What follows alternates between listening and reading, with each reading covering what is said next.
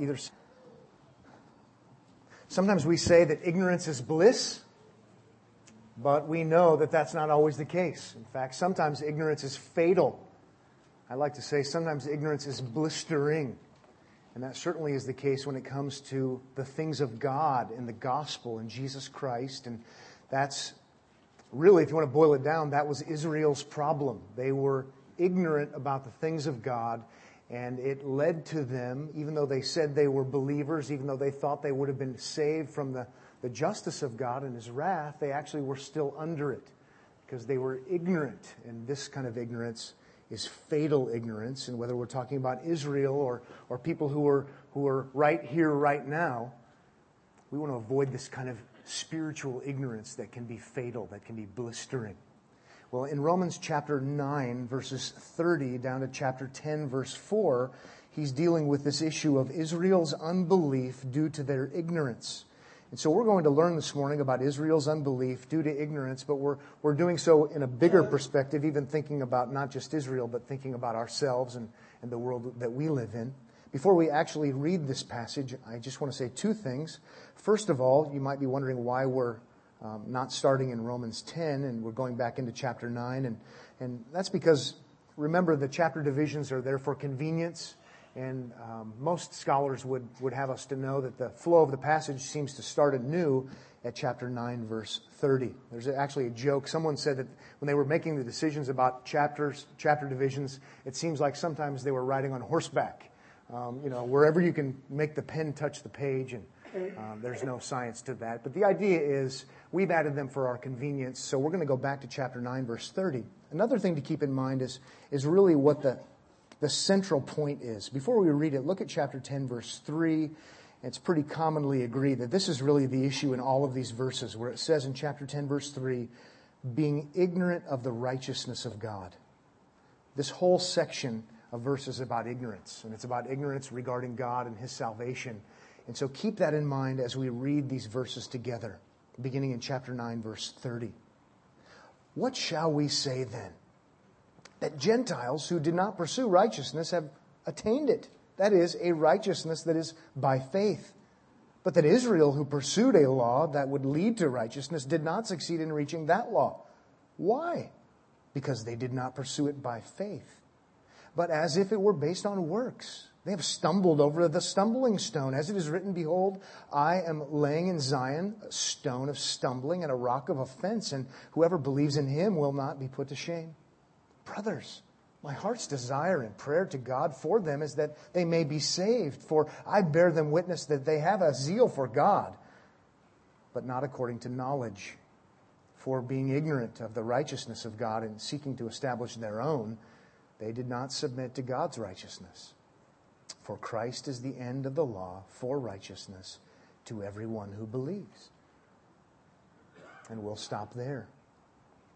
If you want to simplify those verses and, and make them a little bit more digestible, what we'll do this morning is look at four occasions when ignorance is spiritually fatal four occasions when ignorance is spiritually fatal or where ignorance is blistering.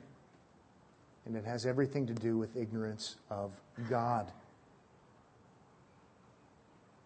Look at verse 1 with me before we get to the first occasion. Just notice Paul's emotion, if you will, and, and his feelings for Israel, where he says, Brothers, my heart's desire and prayer to God for them is that they may be saved. It's important to even see that right away. He comes after, he comes off of chapter 9, which is about sovereign grace. and has everything to do with God and his choosing. But that's not to be disconnected from human responsibility. It's not to be disconnected from prayer and, and passion. The first thing he does when he closes out that last argument is he's praying for them. And he's praying for their salvation and he's, he's desiring that with great, great passion. It's also worth noting in verse 1 that he wants them to be saved, which implies what? It implies that they're not saved. They are still under the judgment of God. Not because they're atheists, not because they're agnostics, but because they've not trusted in Christ. Even look at verse 2 where it says, I bear them witness. He's going to say, I acknowledge, I testify to the fact that they have a zeal for God. He's talking about the people who would say they love God and, and they love to serve God and they're zealous, and he says they're not saved. They're not saved, and it has everything to do with ignorance. It has everything to do with ignorance. And so we're looking at this kind of ignorance that can be true of people, whether it's Israel or people that we know or even you.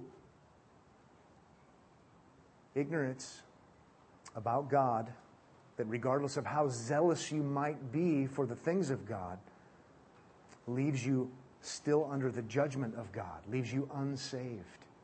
This is a very, very important matter for us. Most of us here would say we have a desire for God. That's why we're here. And we, we live and breathe and have our being around other people who would say they have a desire to please God. And more than likely, Israel would outdo all of us in commitment, devotion, and zeal. And so for Paul to say about them, I pray for their salvation. Should be a wake up call to us. You can be zealous for God and still be under the condemnation of God because you don't understand God to begin with.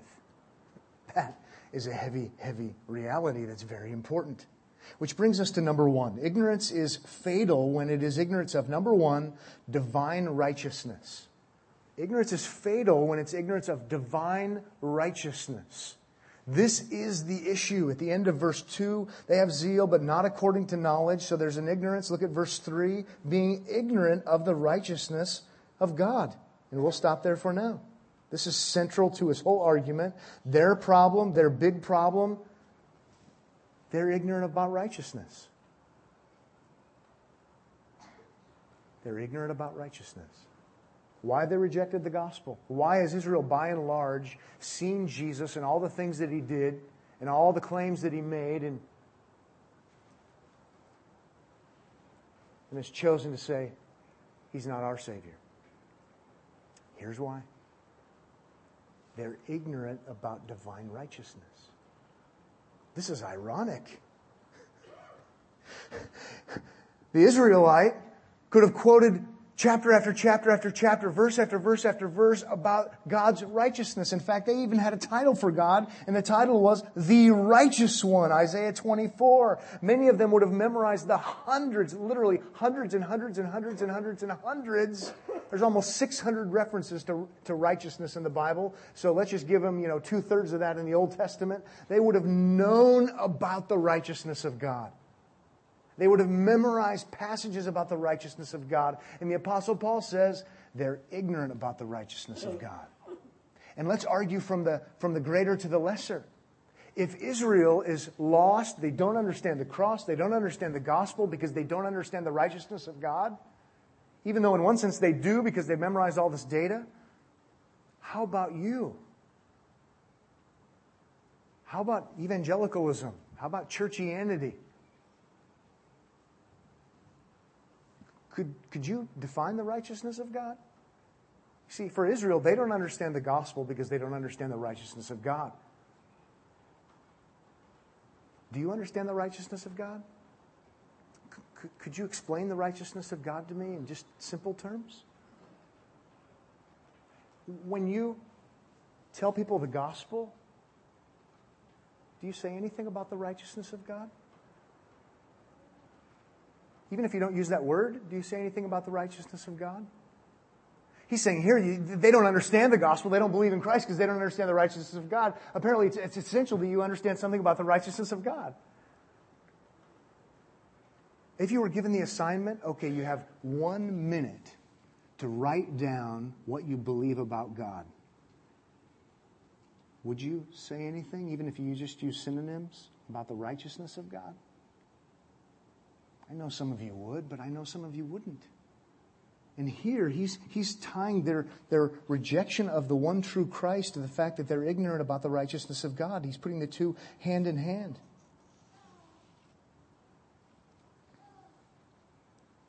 Most of us know that, and most people you would talk to would know that in the Bible, Romans is about the gospel. And that's, that's right. It's so true. It's about the gospel. But I checked chapter 1, chapter 2, chapter 3, chapter 4, chapter 5, chapter 6, chapter 7, chapter 8, chapter 9, chapter 10, and I stopped there. All 10 chapters talk about righteousness. Yes, it's a book about the gospel. But the gospel makes sense in Romans because of the making sense of the righteousness of God. And so, to the degree that we need to, we need to get on board and not just say, oh, yeah, Israel, they're a bunch of spiritual flunkies. Let's pray for their salvation. They don't even understand the gospel without first holding the mirror up and saying, Do I understand the gospel? Because apparently, wrapped up in understanding the good news of salvation in Christ is understanding the righteousness of God. Well, enough uh, prodding and poking and looking for conviction if it sticks. What is the righteousness of God? Let's make it as simple as we can. The word originally simply meant straight as opposed to crooked. It's a word used for a judge who is not crooked, doesn't do underhanded dealings.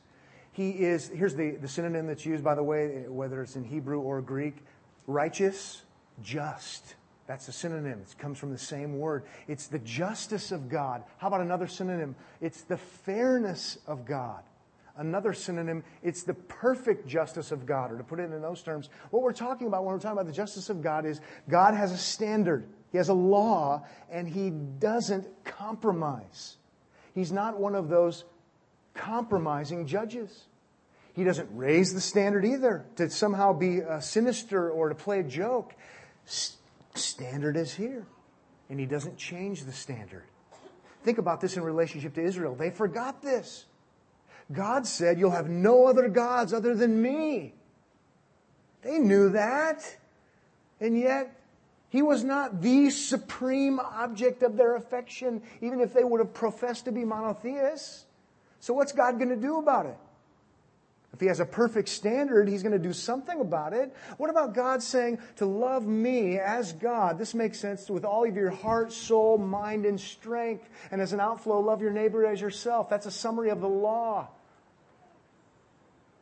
What happens when we don't do that? What happens when Israel doesn't do that? When the same God says, the wages of sin, we learned this in Romans 6 23. The wages of sin, violating my righteous law, is death. See, Israel didn't get that. Just like sometimes we don't get that. God's perfect, inflexible, righteous standard doesn't change. It doesn't change. He's not a compromiser. He doesn't take religious bribes. What he says goes. And if we don't start there, I, I guarantee you, and we'll get to, get to this, that doesn't make sense. It's no wonder that, the, that people who you communicate the gospel to, if you don't communicate this righteous idea, think that doesn't even make sense to me. The gospel will not make sense to you if you don't have it clear in your mind that God has a righteous standard that he doesn't compromise on. And that was Israel's first problem. They had forgotten, they were ignorant about the righteousness of God. They thought somehow by doing other things they could satisfy his righteous requirements, when in fact he was the one who says, when you sin, you'll die. And so, if I can, with all the pastoral affection I can muster, think about God in terms of perfection when you communicate the gospel to other people, even if you don't use the word righteous or righteousness, think in those terms. And then all of a sudden, things make sense. I'm not saying people will guarantee uh, uh you'll see people converted necessarily, but at least you're having it make sense. It starts with righteousness. Israel was ignorant blisteringly so, of the righteousness of God. That's why they didn't accept Christ. And we'll see why. By the way, for the sake of time, I won't reference it, but just Romans 1 16 and 17 talk about the righteousness of God really being revealed in the gospel. That's 1 16 and 17. Romans 3:25, the, the cross was to show the righteousness of God. So you don't take my word for it. Read Romans looking for it. It's amazing. Let's move on to a second point. Ignorance is blistering or fatal when it's ignorance of number 2, personal unrighteousness. Personal unrighteousness. And here's this is so logical. I love the way he unpacks this. Look at verse 3 with me if you would again. So the first phase of, of ignorance that is tragic for being ignorant of the righteousness of God and, and there's always going to be this and, by the way. This is of logical necessity. Where there is the first part of verse 3, you are going to have the second part and seeking to establish their own. We can stop there for now. That, that, that is going to happen. If you have a God who's compromised, who's not absolutely righteous, you have a compromised God who compromises. It doesn't take very long for you to figure out that somehow you can pay him. Somehow you, you, you can give him a bribe. You can do enough religious stuff to get him to accept you. And that's what's happening with Israel. Maybe to memorize Torah enough to keep Sabbath or Shabbat, as they would call it today or keeping the food laws or going to temple or whatever it might be, if we can just do these good things enough, He will accept us. Oh, yes, we knew something about the fact that if you sin, you'll die. But you know what? We're, we're, we're seeing God not as absolutely righteous, so we're just going to pay Him enough with enough stuff. It'll be okay. And that's kind of how we think sometimes. You might even think that way. You underestimate God and then you overestimate self. If I can just be baptized and take communion and be confirmed and be pro life, and these are good things.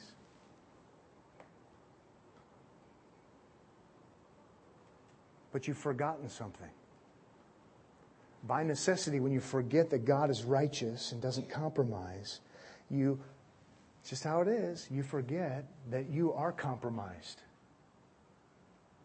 that you have a sin nature. He's expecting us to be able to remember what we read in Romans 1, 2, and 3, and 4, and 5, and 6, and 7, and 8. That we're sinners by nature. Read Romans 5. Or how about not Romans 5 for now, but look, look at Romans 3. After three chapters of arguing how everyone is sinful and there's none who are actually righteous. This is so helpful to see. Romans 3:10. Still this righteousness theme. Romans 3:10 says as it is written. So this was in Psalm 14 as well, so in the Jewish scriptures as well. As it is written, none is righteous. No, not one. Romans 8, 8. Those who are in the flesh cannot please God. Nobody's righteous. So we have to remember that. It's fatal for us to think somehow we can do enough stuff to please God because somehow we have some righteousness in us. Can't.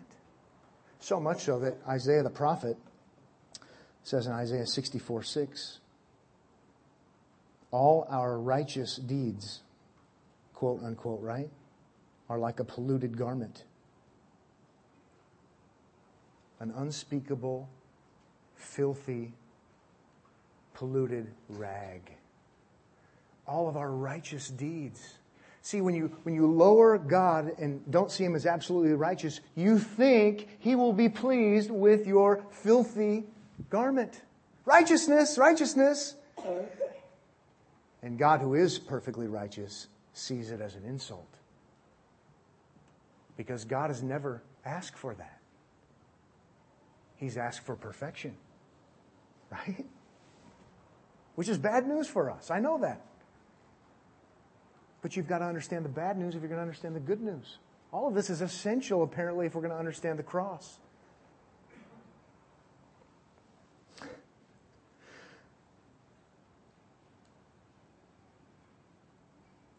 When you start thinking about how God is perfectly righteous and He has this perfect standard and He's not going to be a compromising God, it shouldn't motivate you to try to do better. Oh, okay, then I need to, I need to try harder. It should devastate you. There was a young priest named Martin who went through this experience. And what did he do? He studied the Bible. And the more he studied the Bible, the more he saw God is righteous, God is righteous, God is righteous, right? All the way Genesis to Revelation, literally, literally Genesis to Revelation, God is righteous, God is righteous, God is righteous. And his conclusion after coming to grips with that reality by the grace of God was not, I'm going to try harder. You know what his conclusion was? I hate you, God. And you might think, oh no, how impolite. He should have tried harder. and I say, in the, in, the, in, the, in the short run, it might have been a bad move for Martin Luther. But in the long run, that's, that's, that's a good thing. Because at least he knows who he's dealing with. He's dealing with a God who will never, ever, ever, ever, ever, ever, ever, ever accept his offerings. And his priestly duties are insults to this God, just like Isaiah says. And so he cried out in absolute desperation and frustration, which set the table, right? To understand how he needed righteousness from somewhere else. It's a great, great story. It's a great, great account. Most people you know say they're going to heaven when they die. I know that because polls tell us that.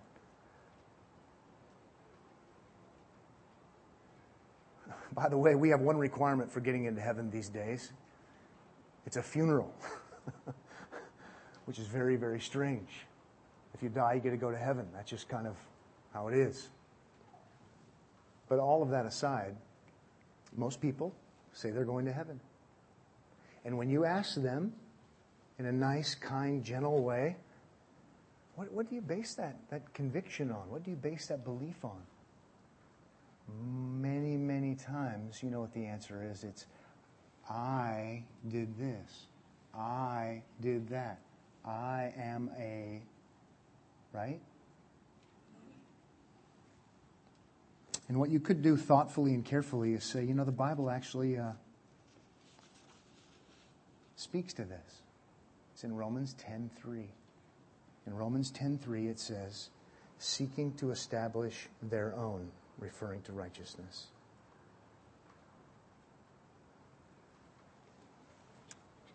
It's tragic. It's blistering when we try to establish our own righteousness. But it starts with not understanding God's righteousness. Underestimate God, which leads to overestimating self, which leads to no need for Christ. Maybe that's one reason why when you communicate the gospel to people, they don't even get it. It doesn't even make sense It's got to be the backdrop first. Let's move to a third. Ignorance is blistering or fatal when it is ignorance of Christ's righteousness. Christ's righteousness, that's what we need. Back to verse 3. In one sense, we could just do verse 3 today. For being ignorant of the righteousness of God, that's where it starts. And seeking to establish their own, that's, that's the logical next step. They did not submit to God's righteousness. That at first doesn't make a lot of sense, but if we keep reading, we see what he means by what he says in verse 4 For Christ is the end of the law for righteousness to everyone who believes. And you say, yeah, now we're on to something. We're talking about Christ's righteousness, right? They did not submit to God's righteousness. Well, what is meant by that? It's, it's verse 4 Christ is the end of the law for righteousness to everyone who believes. Now we're talking about hope. Now we're talking about the, the clear vision of Christ because now we know that we desperately need righteousness that is not ours. It's awesome the way he even says that when he says it in verse 4 Christ is the end of the law. He's talking about uh, culmination, he's talking about climax, he's talking about fulfillment. God's plan all along throughout the Old Testament laws and scriptures ultimately would be to have this one who would keep them, would be this one who would save his people from their sins, Matthew 1, who would be this great Savior. He's the high point, he's the culminating point in all of it. See, the fact of the matter is, God isn't going to flex on his righteousness, and you have no righteousness to offer. And so now, naturally, you're desperate. You, you, need righteousness from somewhere else.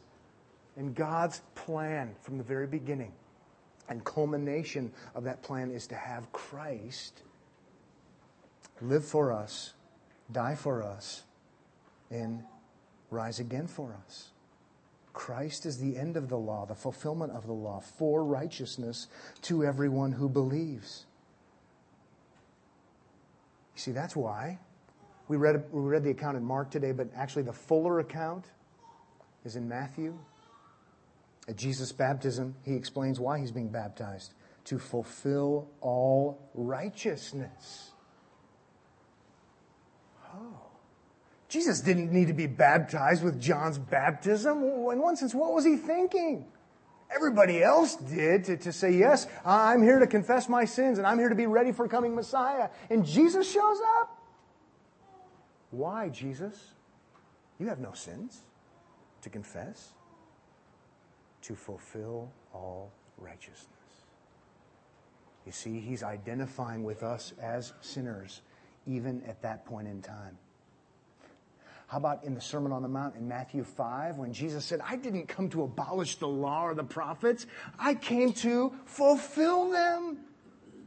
I came to, to, to do everything that was uh, desired of God, or required of God, I should say.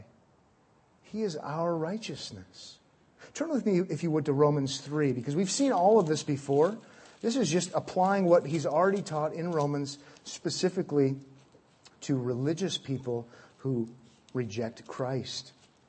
Romans 3 is awesome as a cross reference to what we're looking at in Romans 10 when it comes to Christ's righteousness. The, one of my favorite passages because it's crucial to us Romans 3 25 and 26. And you ready for this? This is getting a sip of water out of a fire hydrant. And this is gospel explosion. Look what it says in verse 25. Whom God put forward, speaking of Christ, because it says, as a propitiation, as, as a satisfaction by his blood to be received by faith. This was to show God's righteousness. Why did he go to the cross? Lots of reasons, but one was to show God's inflexible righteousness. He didn't say, ah, forget about it. Let bygones be bygones. He pours his wrath out on his son to, for the purpose of showing his righteousness. He's not a compromising God. Keep reading then, because in his divine forbearance he had passed over former sins. Verse 26, it was to show his righteousness, to put it on display at the present time. And I love this, so that he might be just you can translate that with a synonym, righteous. It's the same word. So that he might be just, so that he might be righteous, straight, not crooked, not a compromiser, and the justifier, or literally the one who declares righteous of the one who has faith in Jesus. It's where it's all coming together. That God is righteous. He doesn't flex his righteousness, so then we have a problem. We could never be saved. It's true unless there is a substitute who comes, who lives perfectly, and then dies to absorb the wrath of God, where God pours out his righteous wrath. So that God can be the just, right? The righteous, not the compromised pseudo deity. And because of his love, right? And sending his son to do his perfect work, the just and the justifier the one who declares perfect, declares sinners perfect. based upon the merits of Christ, based upon the righteousness of Christ. This is, just doesn't get any better. If I were an unbeliever, I would be upset with the logic. it's too good.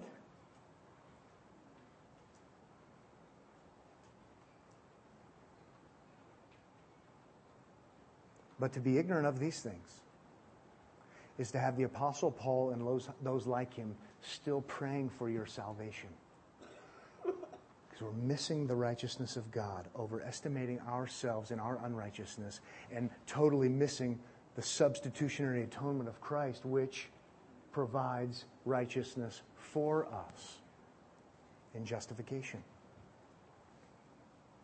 is what it does.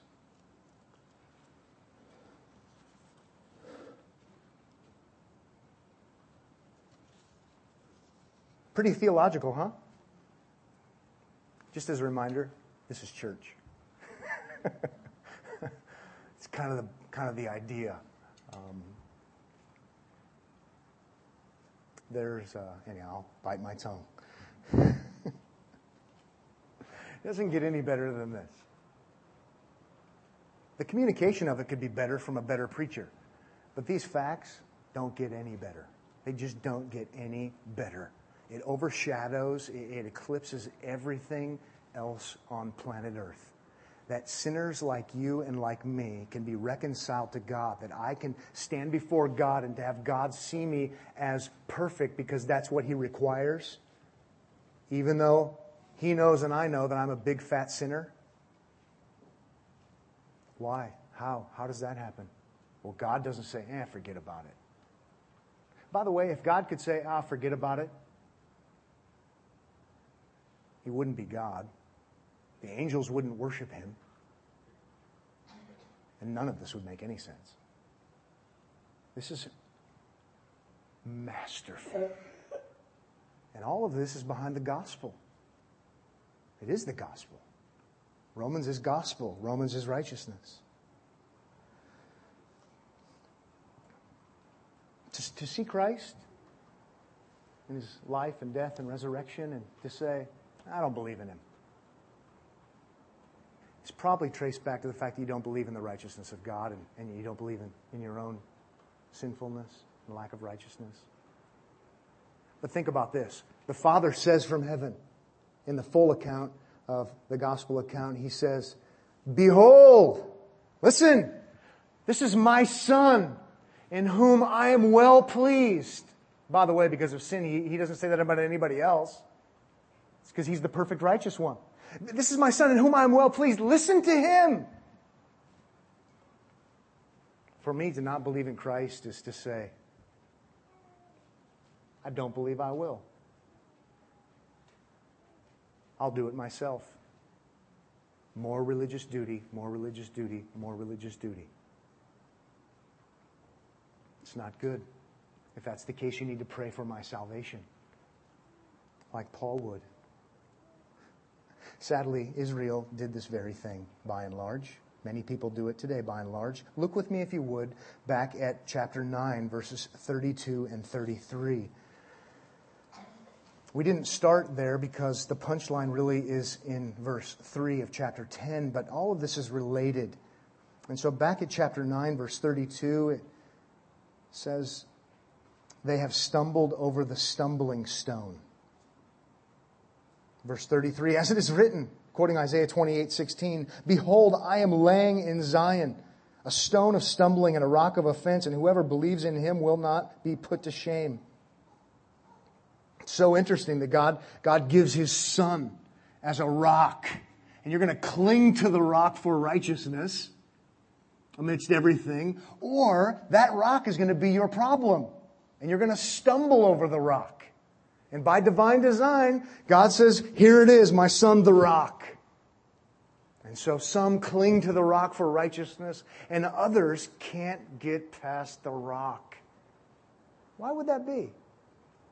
Why, why do you think that, that people would be offended by Christ? It says he's a rock of offense. Peter quotes it as well. Why would he, what would be so offensive about Christ? Well, it doesn't take very long to figure that out if you read the gospel accounts. You know, Jesus shows up and, and says, I didn't come for those who are healthy, but for those who are sick. Obviously, speaking about spiritual sickness. Well, I don't like the sound of that very much. I don't really want to admit that I'm spiritually sick. Jesus said, Blessed are the poor in spirit, for theirs is the kingdom of God. Well, I don't like the sound of that. That means I have to admit that I'm broken.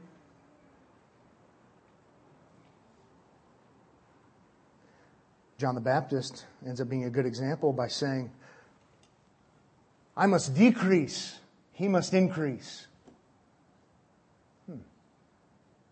That's a problem.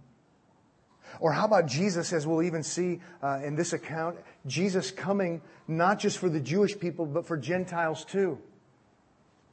Uh, he's coming for the people I don't like and look down on and crack jokes about. The unclean. I kind of have a problem with this Jesus. Romans 6 or Romans 5 6, he, he came for the, the spiritually helpless. I don't think uh, I don't think I'm going to say that I'm spiritually helpless. I've got high, high, high self esteem. I'm not going to do that. I believe in myself. You see? Apart from the grace of God intervening, apart from the grace of God intervening, we're, we're, we're going to see Christ not as this rock to grab onto for safety and security in his righteousness. We're going to see it as a stumbling block and say, I ain't going there. we do see something of God's sovereignty here again. By design, He did it this way. This reminds me of Psalm chapter 2, which we won't take the time to go to, but it talks about kiss the Son, embrace the Son, worship the Son. That's where the refuge is, because it goes on to say, lest He become angry and you perish in the way. See, the very one who provides safety and salvation is also the one who by divine design executes judgment. Acts chapter 17, Paul talks about that. You kiss the Son for safety, or there is judgment by the Son. Israel rejected Christ by and large. Trace it back to underestimating God, overestimating self, which means you're never going to make any sense of the cross. Let's end with this. Number four, ignorance is blistering when it is ignorance of receiving righteousness. Ignorance of receiving righteousness. If you want to abbreviate that, it's just ignorance about faith, ignorance about application of Christ's work. Here's the question before we read the verses. Okay, Christ, 2,000 years ago, historic person, real life, lived a perfectly righteous life, fulfilled the law in every sense necessary, went to the cross, even as part of fulfilling the law, rose again from the dead. The big question then is how do I receive benefit myself? Is it by nature of the fact that I'm part of the human race that, that it benefits me? Is it by the nature of the fact that I'm an American? Is it by nature of the fact that, that I have Christian parents or grandparents or or what is it? And again, you have Jews that are so strong on, you know I know I'm in the covenant covenant because my last name is Davidson, son of David. Lineage, line. We kind of think that way sometimes. My great great granddad was a preacher, you know, or whatever. Heritage. The answer is we receive it by faith and only by faith. Look at verse 4 of chapter 10. For Christ is the end of the law for righteousness to everyone who believes, trusts, has faith in. Those are all synonyms. And then chapter 9, verse 30 to 33, it's the same thing emphasized over and over again. What shall we say then? That Gentiles who did not pursue righteousness have attained it? That is a righteousness that is by faith, by trust. It's not their righteousness. They're trusting in God for righteousness. A righteousness that is not their own. Then verse 32, why? Because they did not pursue it by faith. Or verse 33 at the end, whoever believes in him will not be put to shame, but it's whoever believes in him. And so it is true that you must believe in Christ. You must trust in Christ. You must depend upon Christ to actually have it gain personal benefit to you. And the Bible emphasizes this over and over and over and over again. It's not automatic. And remember, in one sense, faith is nothing. Okay? You, you can't measure, faith, faith is nothing. Faith is trust, it is dependence, it, it, it, is, it is seeing Christ as everything, yourself as incapable of bridging this gap, and, and you're going to trust that He's going to carry you there because you can't walk spiritually. That's the idea. Maybe for a little bit of a corrective to maybe help you think through this a little bit. Faith doesn't save. Christ saves. And the way to have Him save you is to trust in Him, to depend upon Him. Remember, He's the substitute, the just for the unjust. You're incapable, and now you have a substitute to take your place, and you're going to rely upon them to do it for you. That's the idea of Christianity. That's the reality of the gospel. And let me just say one more thing about it. I like to say this, and I'll keep saying it over and over again. Salvation most definitely is by works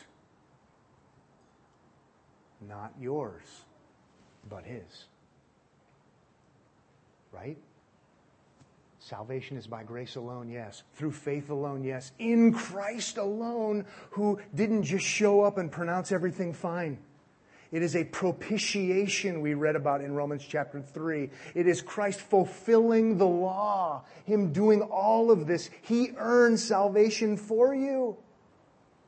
And so we value him and we worship him for what he did on our behalf. And that's why we do say salvation is not by works, it's through faith. Ephesians 2 8 and 9. I know that. Because it's not your works or my works, but it's most definitely based upon his works. Because we needed someone to satisfy the righteous requirement of God that we couldn't satisfy. Don't be ignorant about these things. Don't be ignorant about gospel things. Ignorance might be bliss when it comes to a lot of other things. But ignorance for Israel meant no salvation. Ignorance for us when it comes to God and His righteousness and Christ and His righteousness and us and our unrighteousness and the appropriation of righteousness, the application of righteousness, would be fatal. Fatal. Embrace that in your own heart, would be my desire and my prayer. And then when you open your mouth up to tell others about the good news, make sure you tell them enough of the story so that it actually makes sense and it's actually good news. Please. Pray with me if you would. Father, thank you this morning for the privileged opportunity we have to open your word and to spend some time, invest some time wanting to understand it better, wanting to grapple with its meaning and significance. Thank you for Christ, who is our righteousness, as Paul says in 1 Corinthians chapter 1. He is our righteousness. We cling to Him and to Him alone as believers, and we long to tell others about the significance of Christ and the significance of, of, of you and your righteousness. Lord, help us to do it with a, with a, a spirit of joy and thanksgiving and not arrogance and pride. For Christ's glory, we pray. Amen.